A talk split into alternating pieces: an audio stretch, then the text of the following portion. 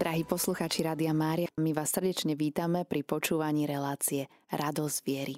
Dnes sa Klára Kolárová porozpráva s pátrom Michalom Vrtákom a v tejto chvíli už odovzdávame slovo Kláre do štúdia. Pochválený bude Ježiš Kristus, milí poslucháči. Srdečne pozdravujem a vítam pátra Michala Vrtáka, eh, kniaza verbistu, misionára, misionára na Kube, ale aj môjho dobrého priateľa, ktorého som sprevádzala na seminári tu v Bratislave. Odovzdávam mu slovo a prvá, jeho, prvá otázka na ňo je vaše svedectvo viery, kedy ste spoznali Boha a nadobudli živý vzťah s ním. Aj nám trošku porozprávaj o sebe, Michal, odkiaľ pochádzaš, ktoré je tvoje rodisko a Ďakujem, ďakujem. E, požehnaný večer teda aj poslucháčom. E, je to taká obšierna otázka. Ako správny Slovák som bol e, pokrstený ako malé dieťa, kedy sa k tomu veľmi nedá vyjadrovať. A niekedy ako tak trošku zlý vtip, po birmovke som od viery tak trošku odpadol a odišiel a mal som pocit, že potrebujem nájsť vlastnú cestu, že si potrebujem čo si ako si pre seba dokázať a nechcel som len príjmať niečo, čo je zvonka dané. Chcel som sám objaviť tú hĺbku, o ktorej som počúval a nikdy som ju necítil vo viere. Nikdy predtým. A tak nejak to so mnou šlo až na vysokú školu, ktorú tiež tak asi Božej milosti a zo svojej lenivosti som mal v Ružomberku, pretože som tam študoval žurnalistiku bol som prijatý bez skúšok a tak sa mi už nechcelo ísť na iné príjmacie skúšky na vysokú školu. A tak to bola taká cesta, že napriek tomu, že som kvázi odpadol od viery po Birmovke, po 9. ročníku, tak som sa rozhodol, že mi to nevadí, že je to tá katolícka univerzita, že nevadí, že je to niečo s církvou, ktorú ja som v podstate už nechal kde si, kde si v úzadí, lebo som mal pocit, že sám si viem vytvoriť e, lepšiu štruktúru vlastného boha do vrecka, ktorý by mi lepšie rozumel. A šiel som študovať žurnalistiku do Ružomberka. No a, jak sa vraví, čo čart nechcel. A boli tam skvelí veriaci spolužiaci, ktorí mali živú vieru. A to som ja nepoznal zo, zo, zo svojej dediny, nepoznal som to nejak e, zo spoločenstva, ktoré, ktoré tvorilo vtedy, keď som bol ja dieťa, moju farnosť to bol prvý moment, kedy som si povedal, že možno je tam čosi viac, že možno by som mal dať tomu šancu. A tak postupne sa to nabaľovalo cez rôzne zážitky a, a stretnutia, ktoré vyvrcholili vlastne, keď som bol tretiak v Nitre na Kalvárii, kam som bol pozvaný, stráviť veľkonočné trojdne spolu s množstvom iných mladých ľudí, ktorí sa tam stretli zo svojej vôle. Nikto im nič nedal, nikto, nikto ich k ničomu nenútil. A ja som tam išiel najmä preto, lebo som ešte Nitru nepoznal. Som si hovoril, tam som ešte nikdy nebol, dobre, idem s tebou, lebo mám pozval spolužiak. Ale keď som videl tých mladých, keď som ako si mm, možno podvedome žiarlil na to, že oni, oni majú niečo, čo, čo ja nechápem, čomu nerozumiem, tú, tú živú radosť tak som sa tak zamyslel, že možno je tam čosi viac a mal by som dať Bohu ešte šancu.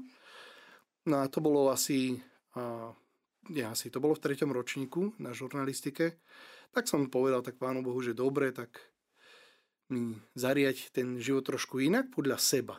A ja ťa budem nasledovať. Hej, že najprv som si dal svoje podmienky, nejaké dobré katolické dievča pošli do života a ono sa to stalo a začali sme spolu chodiť, bolo to všetko fajn, ale zrazu ten pocit, že chcem ešte viac, aj od Boha, aj od, od, od, od tej viery, zrazu to ako je si obmedzenie na jedného človeka nebolo dostačujúce.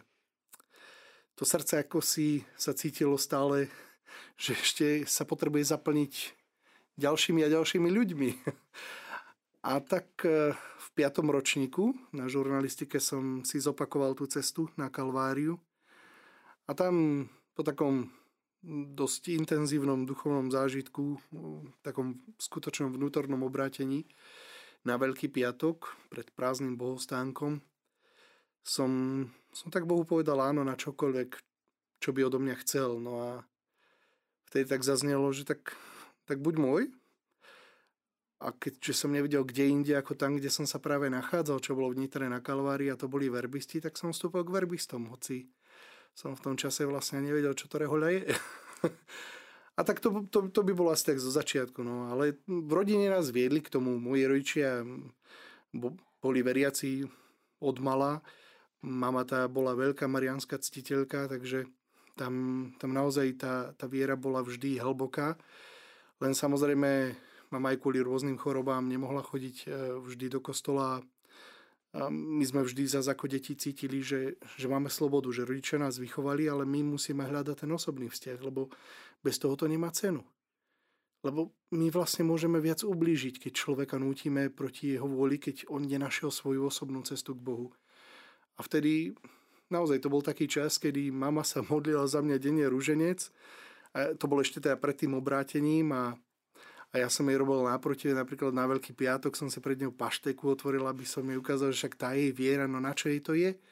A potom, keď som sa obrátil, tak to bolo veľmi také silné, že vlastne to bolo mamou uh, vymodlené obrátenie, hej, že tie, tie jej rúžence, tie jej obety, tá jej vytrvalosť, že ty jak sveta Monika, že proste, že dobre, teraz si sa rozhodli s vlastnou cestou proti Bohu a tak, ale ja ťa budem mať stále, každý deň, aj dvakrát, trikrát eh, vo svojich modlitbách a ono to tak naozaj šlo dlho, niekoľko rokov, až do toho momentu obrátenia, kedy som ja prišiel domov a hovorím, mami, oci, som sa rozhodol ísť k verbistom. Tak prvá otázka mojej mamy bola, a to je nejaká sekta? Keď som myslel, že nie, to je normálne rehoľa v katolíckej cirkvi, tak sa rozplakala od radosti, že, že konečne. tak to bolo krásne, no. A otec sa iba tak uistil, že či dokončím školu, lebo že predsa len mať nejakú poistku. Ja hovorím, no tak to je, to je detail.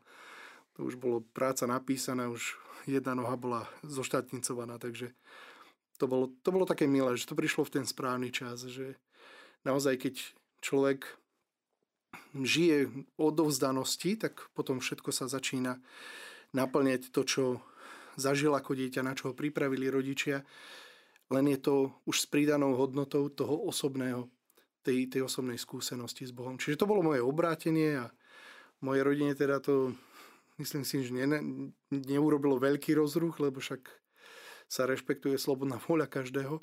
Mám teda ešte dve mladšie sestry a staršieho brata. Myslím si, že to celkom dobre prijali aj oni, že majú v rodine momentálne kniaza misionára.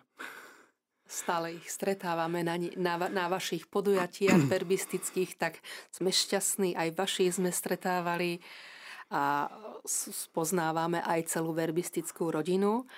To si už odpovedal aj na ďalšiu otázočku, že prečo si u tých verbistov. Ale keď si bol... iného som nepoznal, áno. ale keďže si bol vysvetený v Nitre, tak potom kam smerovali tvoje kroky po vysviacké? Ktoré miesto sa stalo tvojim pôsobením a čo bolo pre teba najťažším prekvapením po príchode? No, ešte prvé mesiace po vysviacké som bol kaplánom priamo v Nitre na Kalvárii. To bolo taký, že, že ten prvý kňazský rozbeh. Ale hneď potom, ešte v tom istom roku, som odišiel na Kubu, kde vlastne pôsobím od roku 2017. Od e, prvého stretnutia, ktoré bolo prvého stretnutia, prvého, prvého príchodu na Kubu, som pôsobil ako výpomocný duchovný vo farnosti. Neskôr som bol v Havane ako farár, potom som vypomáhal ešte v ďalšej farnosti, potom ma poslali do biblického centra. Tých úloh bolo veľa, niektoré sa sklbili, niektoré sa vymenili a s tým, že som bol jeden z posledných misionárov, čo prišiel na Kubu, tak vlastne najprv so mnou plátali diery. Lebo mhm. všade je tam potreba. Na celej Kube je tak 300 e, kňazov. Ostrov, ktorý má oficiálne 11 miliónov obyvateľov, čiže je to skutočne málo. Hej. Keby mal niekto záujem, nech sa prihlási, určite ho radi uvidíme na Kube.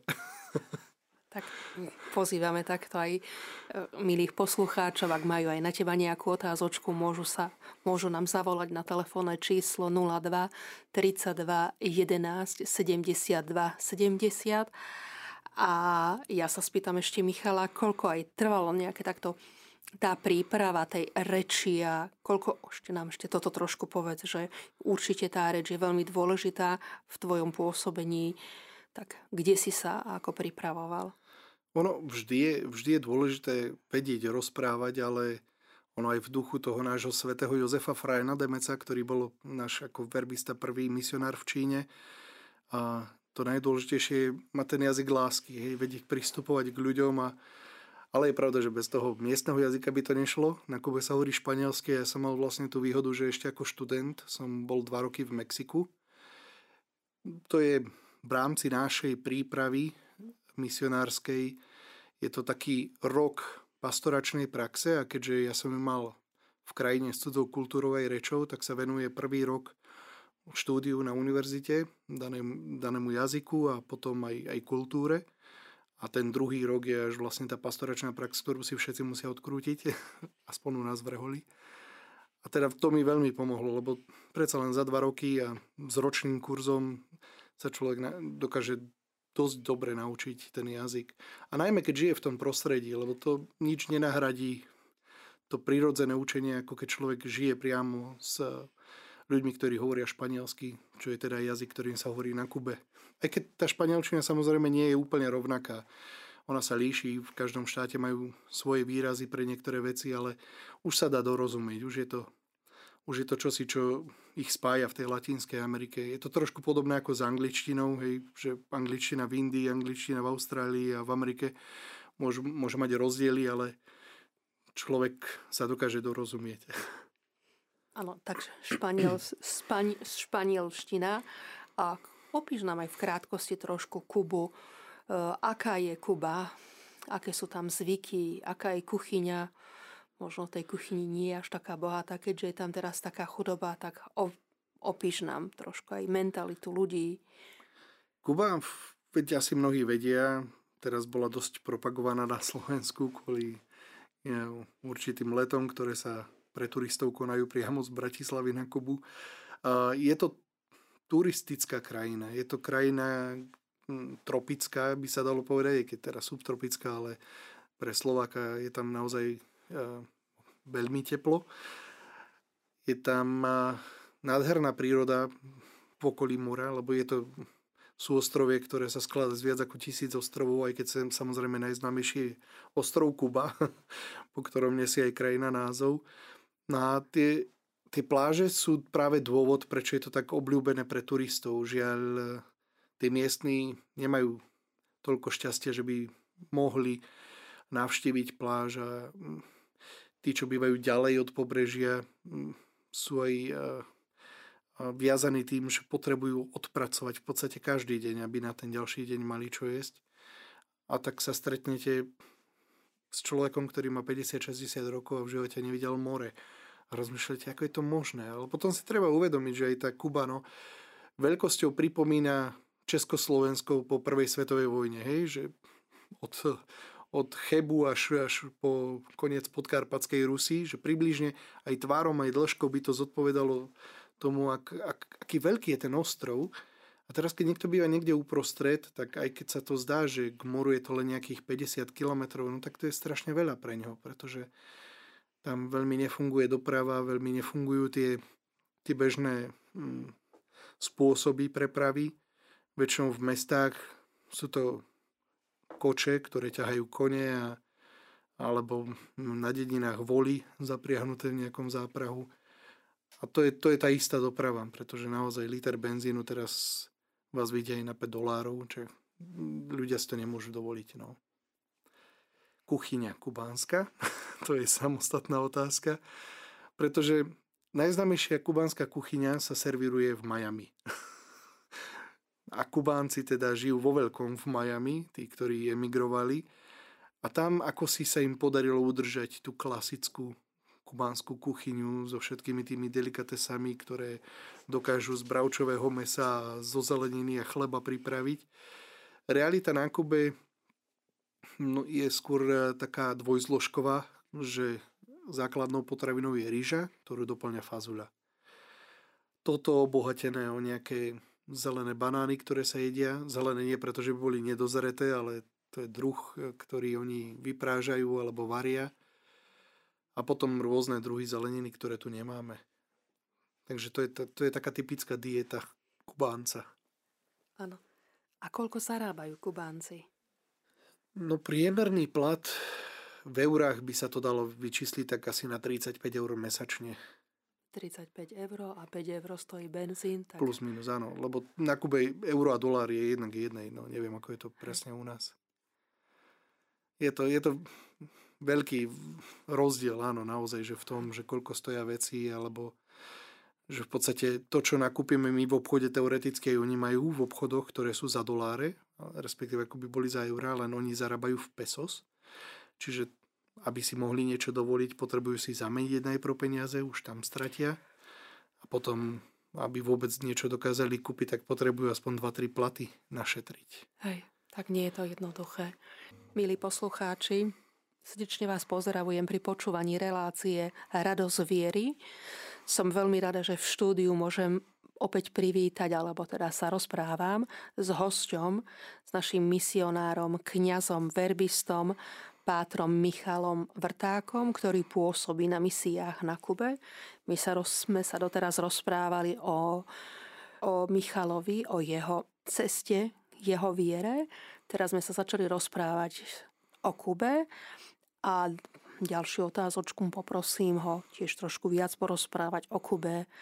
O tom viem, že nie si tam sám, že práve od verbistov je tam ešte páter Lukáš a páter Radko a tak viac porozprávať o pôsobení vás, kňazov na Kube a koľko je tam kňazov a odkiaľ sú. Áno, ja som vlastne z troch verbistov ten posledný Slovák, ktorý e, sa dostal na Kubu pred šiestimi rokmi. Prvý tam bol Radko Kotra, ktorý už v januári bude 16. rok jeho misie na Kube. A po februári, myslím, 12 rokov, čo je tam a Lukáš Mizerak. Je to taká ťažšia misia, pretože človek si musí uvedomiť, že ťažko ohlasovať Božie slovo niekomu, kto, kto dva dní nejedol, tak e, v podstate veľkú časť našej misie tvorí zabezpečovať charitatívne programy, máme také vývarovne pre chudobných. A je na nás zháňať niekde jedlo. A jedlo, ktoré je také ešte, ešte by som povedal, že dostupné, hej, že patrí k tým základným surovinám, ale miestni si ho nemôžu kúpiť a vlastne na to my máme rôzne zbierky, či už v rámci Rehole, alebo aj tá, ktorá bola na Slovensku. A má za cieľ práve pomáhať týmto ľuďom, ktorí sú nie, nie že by nechceli alebo nemali príjmy. Majú, ale ne, nevystačia im, aby, aby mali každý deň stravu. A vlastne tieto komedory, tieto vývarovne pre chudobných, takmer v každej farnosti zabezpečujú aspoň pre tých najzraniteľnejších e, jedno teplé jedlo, ktoré väčšina ľudí si rozdelí na dve. Okrem teda nás troch, ktorí sme zo Slovenska, tak e, ešte tam pôsobia traja indonéskí kňazi, dvaja filipínsky, jeden argentínčan a traja Poliaci. Čiže nás je celkom ako taká pekná hrstka verbistov. A okrem toho ja som spomenul, že je na Kube 300 kňazov, ale práve polovicu z nich tvoria cudzinci. Domácich kňazov je veľmi málo a mnohí z nich sú, ako to povedať, no, seniori. pomaly v dôchodkovom veku, ale, ale naozaj veľmi, veľmi aktívny, lebo tam teda mm, kňaz do dôchodku prakticky neodchádza a vytrvá až, až, až do konca. No, len chýbajú tí, tí domáci kňazi, tak to možno aj taká prozba, že tí, ktorí sa modlia za misie, aby tak si zvlášť spomenuli za a kňazov a povolania pre Kubu. To by som bol veľmi vďačný. Takže tvoja úloha je tiež vlastne starať sa o tých chudobných. Áno, aj my sme na Krupinskej tu v Bratislave mali misijný jarmo, ktorý tiež bol venovaný na Kubu, z čo sme tiež šťastní, tak zapájame takto aj našich poslucháčov, či už v modlitbe alebo nejakou korunkou. A ešte vlastne tá tvoja farnosť, okrem toho, že tam máš tak chodívaš povedzme aj do školy, alebo ako je to tam v školách? Nie, na, na Kube sa do škôl nesmie chodiť, ako kňazi reholníci nemajú povolený vstup do škôl. Predsa len je to iné zriadenie, iný režim. Um, Kuba však to asi mnohí vedia, že je tam ešte stále komunistické zriadenie, ktoré, ale hm. vďaka Bohu, od roku 1992 a v ústave umožňuje slobodu význania. To znamená, že neexistujú oficiálne žiadne postihy za to, že človek je veriaci. Nemalo by to prekážať v žiadnom zamestnaní. Zámerne volím formulácie, aké volím s podmienovacím spôsobom, že by to nemalo vadiť. Už hádam, posluchač pochopí.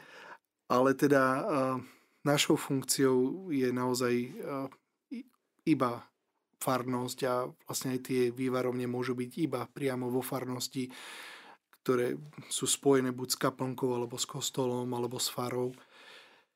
Nemáme dovolené pôsobiť mimo.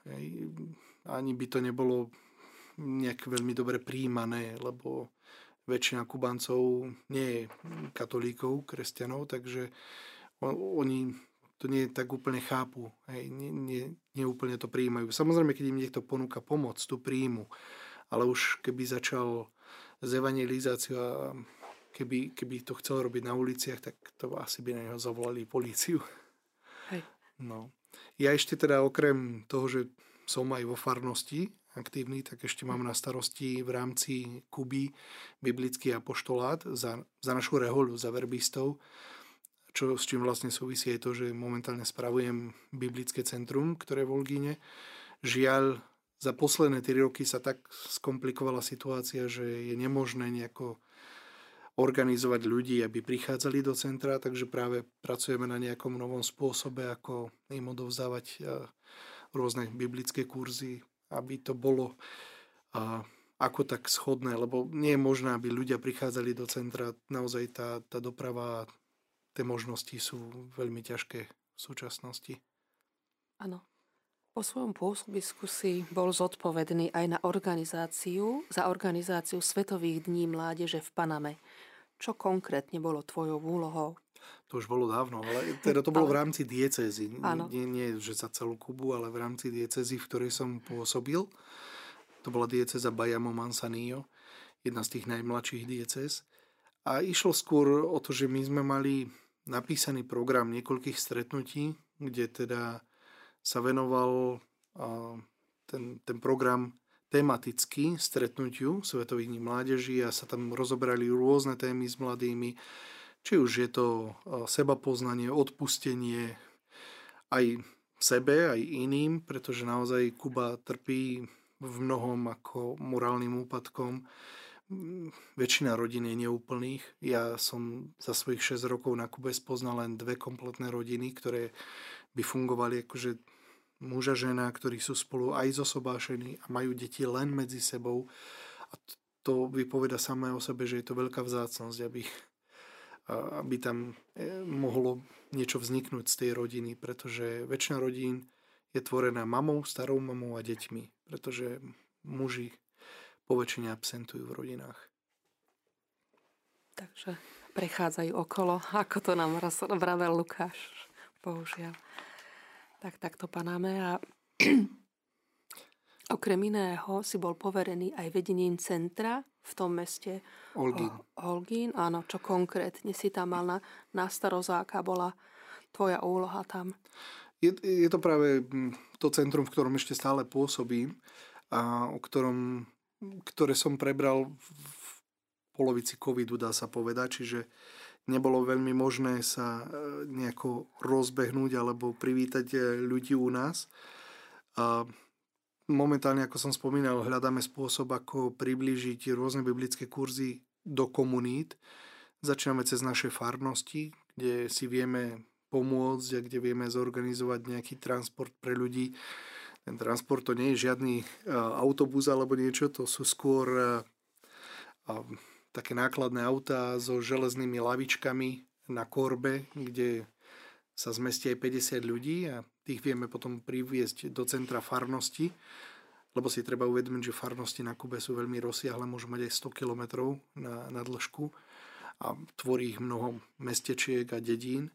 Čiže týchto ľudí tak priviesť na jedno miesto a tam potom vlastne uskutočniť ten celodenný kurz na nejakú biblickú tému alebo o nejakej biblickej postave alebo vôbec len prehlbiť ich schopnosti čítať e, biblický text. Pretože mnohé tie texty možno aj pre Slovákov by boli veľmi ťažké a a bez nejakého vedenia, trošku vysvetlenia, je to také podstate, že, že nevedia, čo čítajú a potom sa im to nechce, potom tomu nerozumejú, nevnímajú to ako živé Božie slovo. A tieto kurzy práve na to, na to sú určené, aby, aby ľuďom približovali Sveté písmo ako živé Božie slovo, ktoré sa stále snaží byť aktuálne v ich konkrétnych životoch. Áno, ďakujem. Drahí posluchači Radia Mária, stále počúvate reláciu Radosť viery, kde sa rozpráva Klára Kolárova dnes e, s hosťom, misionárom Pátrom Michalom Vrtákom. A my tu máme aj jednu posluchačskú otázku a to, či predchádzala tejto vašej službe na Kube Pater Michal, aj nejaká špeciálna príprava, či ste sa museli naučiť e, španielčinu vopred, alebo teda nejako inak ste sa pripravovali? V mojom prípade vlastne už tá španielčina bola zabehnutá trošku, predsa len strávil som medzi rokmi 2012 a 2014 prax v Mexiku, kde som sa učil po španielsky. Ale samozrejme, keby prišiel nejaký nový misionár, tak práve tie prvé mesiace sa venujú tomu, aby sa naučil dobrý jazyk. Pretože vždy, vždy je dôležité, aby cez ten jazyk trošku pochopil aj kultúru a, a tak sa aj oťukal trošku v tom novom svete.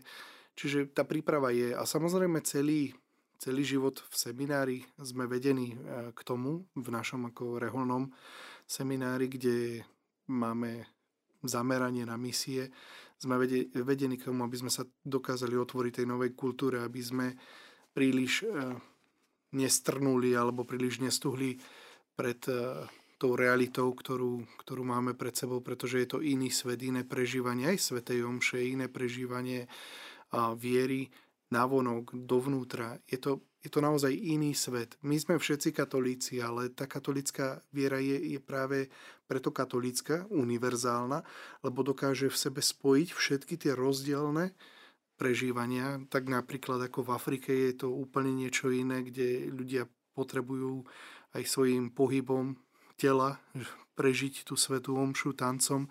A Kubanci majú veľa z tej Latinskej Ameriky, ale aj z Afriky, pretože naozaj veľkú časť Kuby tvoria a potomkovia otrokov, ktorí boli na Kubu dovezení. Takže áno, treba sa na to pripravovať, ale ako verbista som na to bol pripravovaný už, už od začiatku no, v rámci seminára. A čo vás osobne tak najviac prekvapilo práve na tej kultúre Kubancov? Hmm, to je Možno aj nejaké jedlo, alebo možno nejaký prejav. No, Kubanci, ako ono to je tak vo všeobecnosti a potom na niektorých uh, veriacich, ktorí, ktorých som mal možnosť spozna- spoznať, lebo tak Kubanec navonok je vždy veselý a mnohí majú naozaj z toho taký pocit, aj turisti, keď tam chodia. Hovoria, že oni sú strašne veselí, oni sú takí, takí, že len oslavovať, len tešiť sa zo života.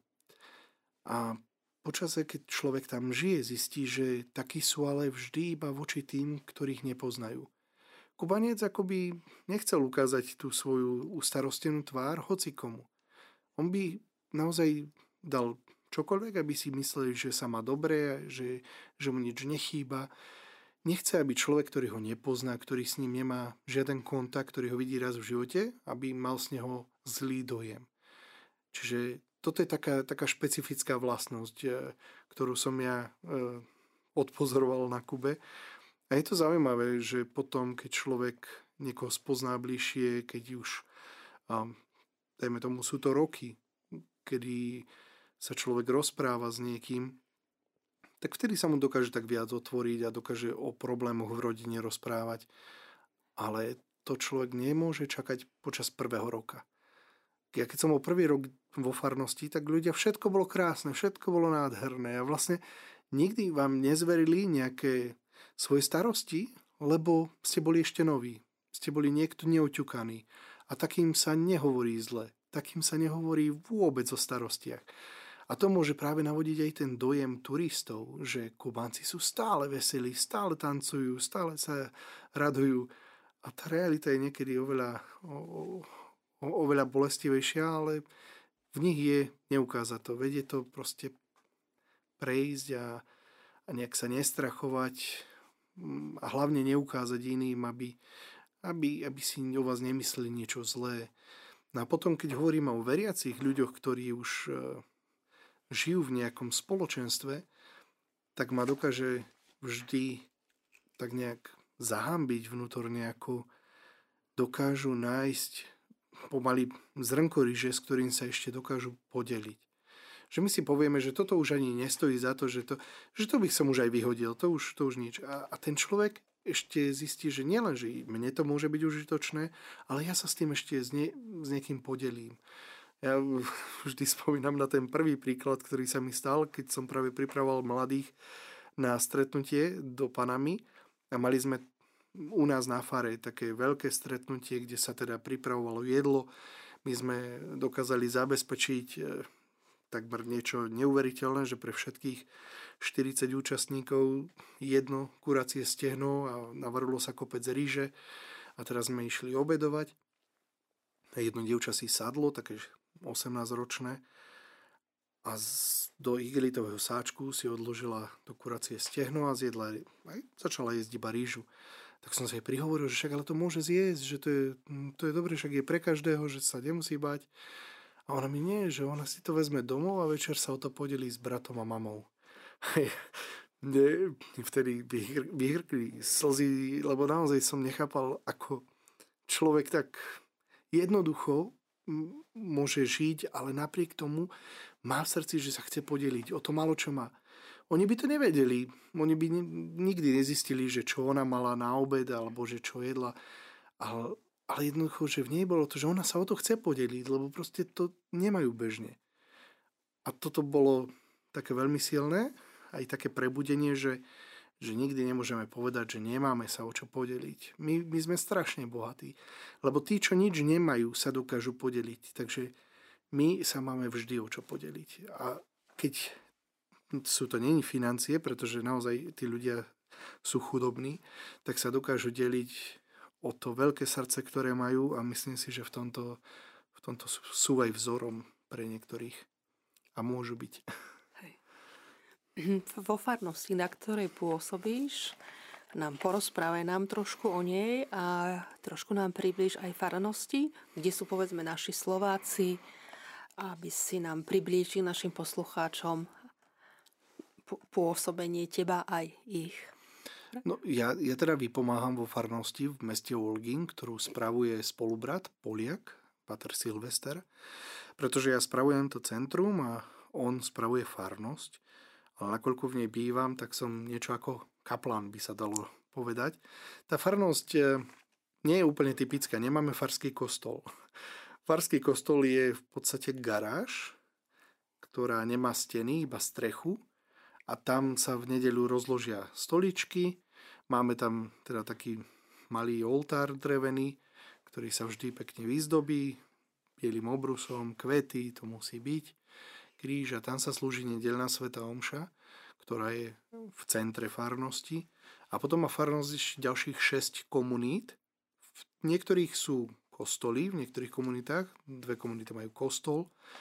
A v ostatných sa slúži buď v škôlkach, ktoré škôlky, centrum voľného času, to musím nazvať, ktoré spravujú reholné sestry a v ich priestoroch sa vlastne slúžia na tých dedinách alebo filiálkach Sv. Omše. A to je, to je farnosť, v pôsobím ja, kde sa každý deň slúži Sv. Omša prakticky niekde inde.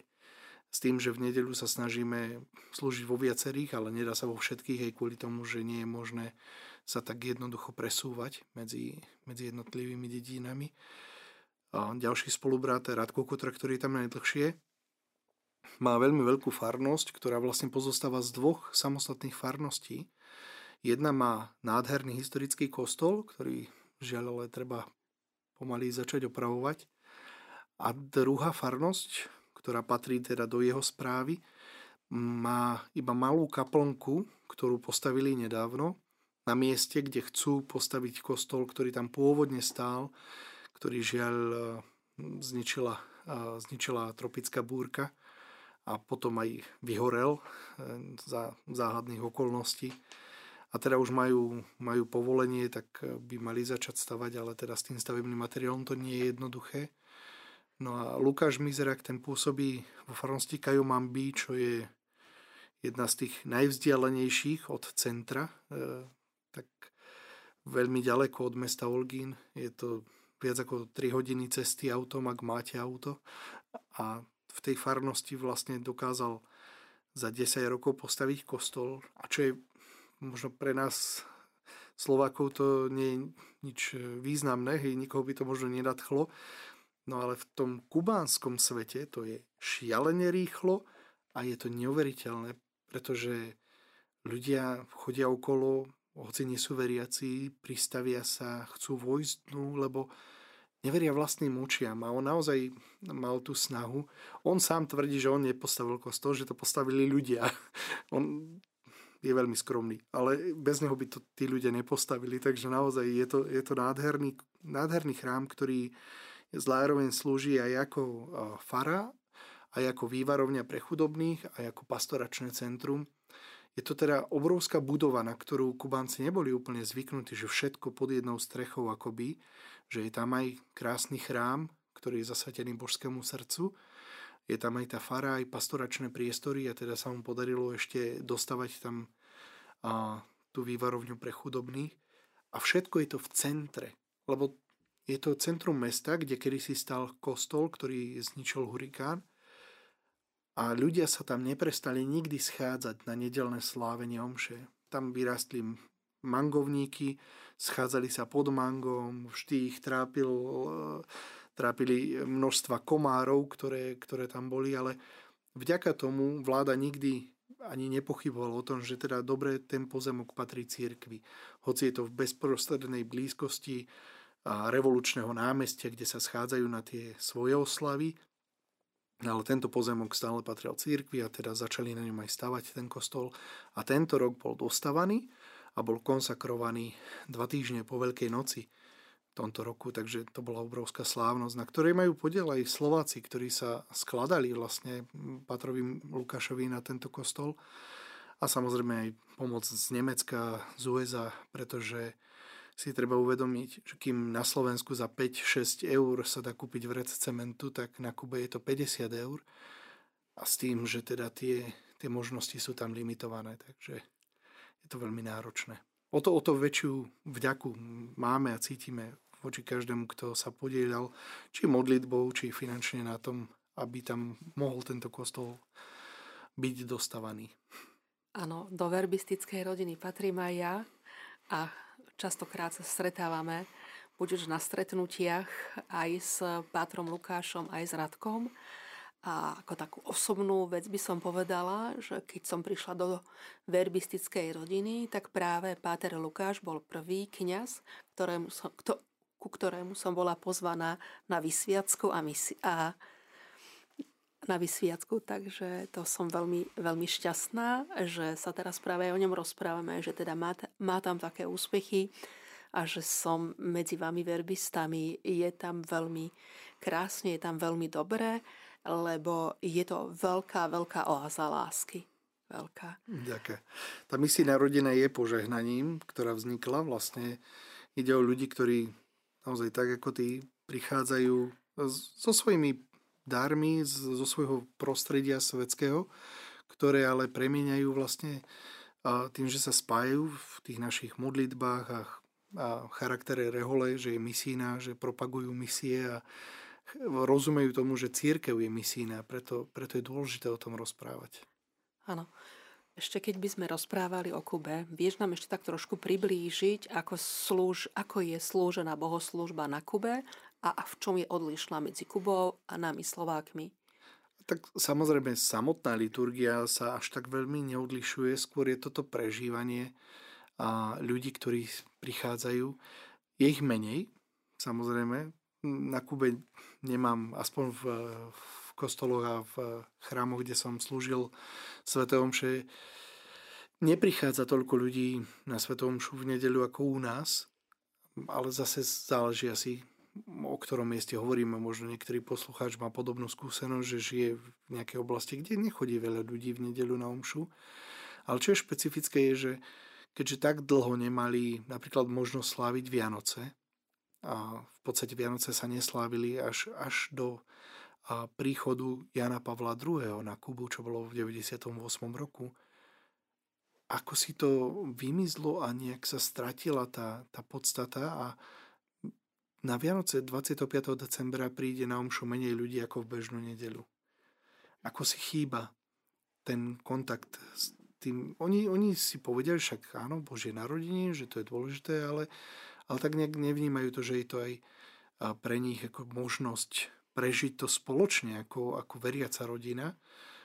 A aj preto, že do, dovtedy to bol vlastne pracovný deň a vždy niečo bolo.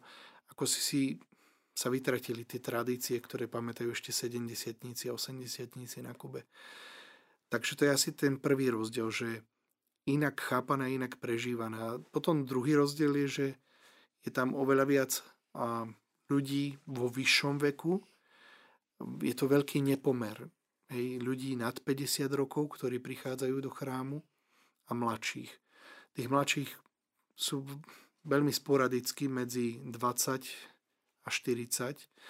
Tých by sme narátali na jednej ruke. A potom niekedy niektoré farnosti sú bohaté na deti, ktoré zdá sa, že miznú potom, keď dovršia nejakých 13-14 rokov.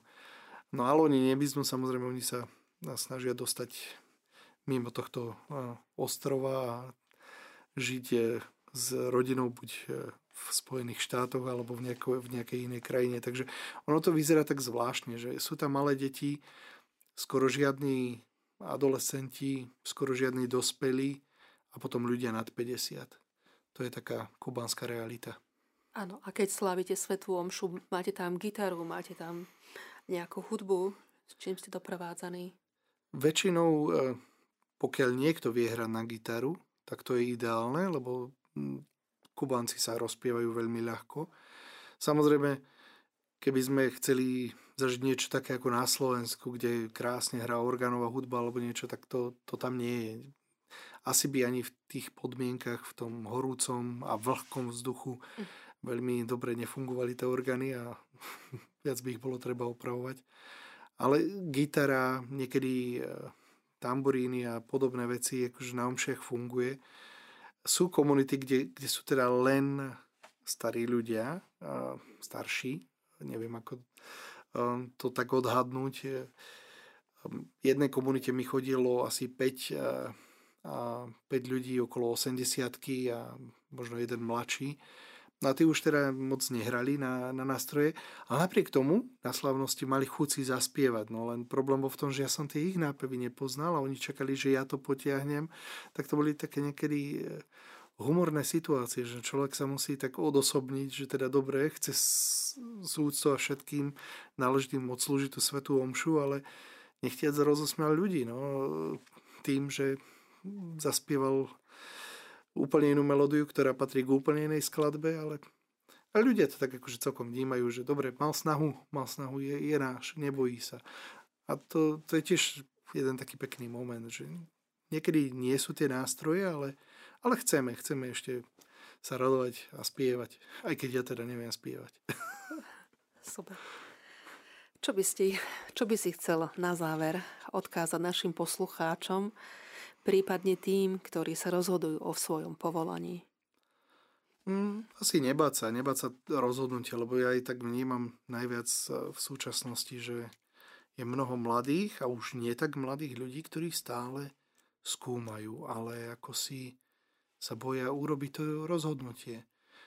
A nemôžeme čakať, že Boh požehná rozhodnutie, kým ho neurobíme a cítiť 100% istotu. Ja hovorím, to neviem, či niekedy ja som zažil, aby som mal 100% istotu o niečom. Každý deň však máme nejaké čiastkové istoty, nejaké čiastkové požehnania, veci okolo nás, ktoré sa nám dejú, ktoré nás utvrdzujú v tom, že to rozhodnutie bolo správne. Takže možno ich tak povzbudiť v tom, aby sa nebali urobiť rozhodnutie, ktoré môže zmeniť ich život, ktoré ich môže poslať možno do inej krajiny, aby tam slúžili, alebo ich možno pretvorí na ľudí, ktorí sa rozhodnú zasvetiť celý svoj život v nejakom kontemplatívnom kláštore a tak sa odovzdať úplne Bohu. Ale kým to rozhodnutie nespravíme, tak nemôžeme čakať to Božie požehnanie k tomu rozhodnutiu. Boh nám dal tú slobodu a on je naozaj veľmi trpezlivý. No, tak možno treba vedieť urobiť ten krok. A ja by som asi chcel aj tak poďakovať poslucháčom Rádia Mária, že sú vytrvalí v tej modlitbe, ktorá aj mňa priviedla späť k Bohu. Takže to, to tak povzbudiť, aby sme pamätali, že matka aj skrze ten, tú modlitbu rúženca je vždy prítomná v našich životoch a nás vie podržať v momentoch, o ktorých ani netušíme, že budeme potrebovať jej pomoc. A vie to tak veľmi pomôcť, keď e, o ľudí v našom živote prichádzame pri nejakých situáciách a skrze tú modlitbu ešte napriek tomu môžeme byť zjednotení. Naozaj, modlitba rúženca je jedna z najkrajších modlitieb, pretože človek nemôže tvrdiť, že no ja som hlúpy, ja to nechápem. Človek nemôže tvrdiť ani, že je príliš eh, múdry na to, lebo tá modlitba má všetko. Je jednoduchá a je hlboká.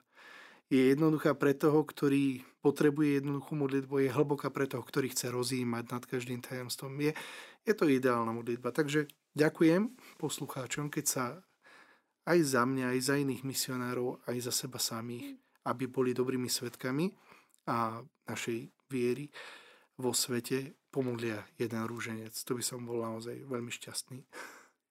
Ďakujem za rozhovor, Michal. A na záver by sme ťa veľmi pekne poprosili, aby si nám dal požehnanie, ale najskôr v španielštine a potom, potom v slovenštine. Veľmi dobre. A...